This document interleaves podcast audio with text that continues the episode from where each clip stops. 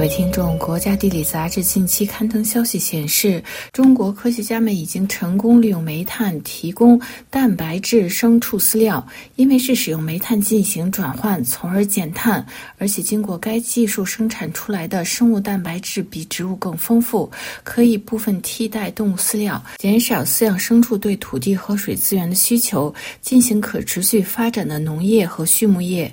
国家地理杂志于一月十日刊登最新消息显示，中国科学家们进行的一项研究，可以利用从煤炭中提取甲醇进行转换后，获得比植物中产生的蛋白质更丰富、更全面的蛋白质。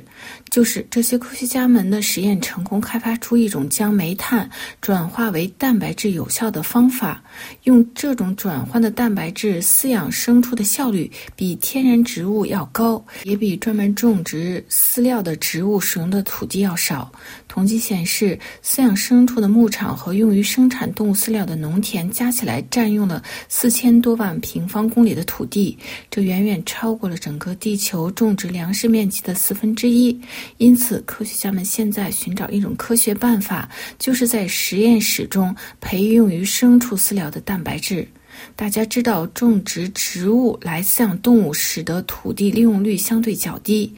一些种植饲料的土地本来曾经是森林或者其他用地，如巴西亚马逊热带雨林被大面积砍伐后，来饲养牛，为人类提供肉类。这种方式属于不可持续的经济发展模式，因为大面积森林被破坏后，也减少了吸收空气中二氧化碳。等其他温室气体的能力，受到越来越多的环保人士的批评。另外，随着世界人口的持续增长，人类社会对粮食的需求量也会越来越大。如何在种植粮食作物、种植饲料植物之间找到平衡是一种挑战，同时还需要保护环境不退化。国家地理杂志报道显示，中国科学院天津工业生物技术研究所的科学家们在吴昕教授的领导下，开发出一种利用煤炭中提取甲醇生产蛋白质的方式。他们认为这种方法比现有的基于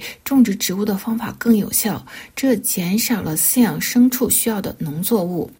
为了从煤炭中提取蛋白质，科学家们的研究小组首先将煤炭转化为甲醇。煤炭可以通过煤气转化为甲醇，随后将甲醇注入一种特殊的皮质酵母菌株，这种菌株能够发酵甲醇，产生含有氨基酸、无机盐。脂肪和碳水化合物等蛋白质。研究人员们认为，与传统植物相比，这种方法能让农民更有效地喂养牲畜，同时大大减少种植饲料需要的土地面积。而且，从煤炭中提取的蛋白质与从植物中提取的蛋白质相比，它的含蛋白质的量更丰富、更全面，可以用于部分替代大豆等动物饲料。消息显示，中国科学家们的研究小组是在英国石油公司早在二十世纪六十年代就开创的石油转化蛋白质的生物技术的基础上，着手研究利用化石燃料生产蛋白质的工艺。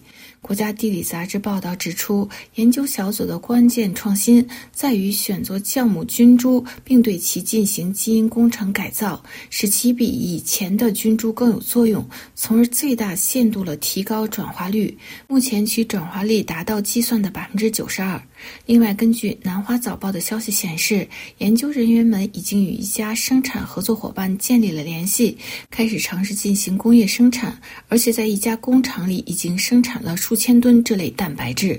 各位听众，今天的专题节目由罗拉编辑播报，跟大家介绍用煤炭制造蛋白质生物饲料来减碳进行可持续发展。感谢各位的收听，也感谢法广技术人员的合作。我们在下次节目中再会。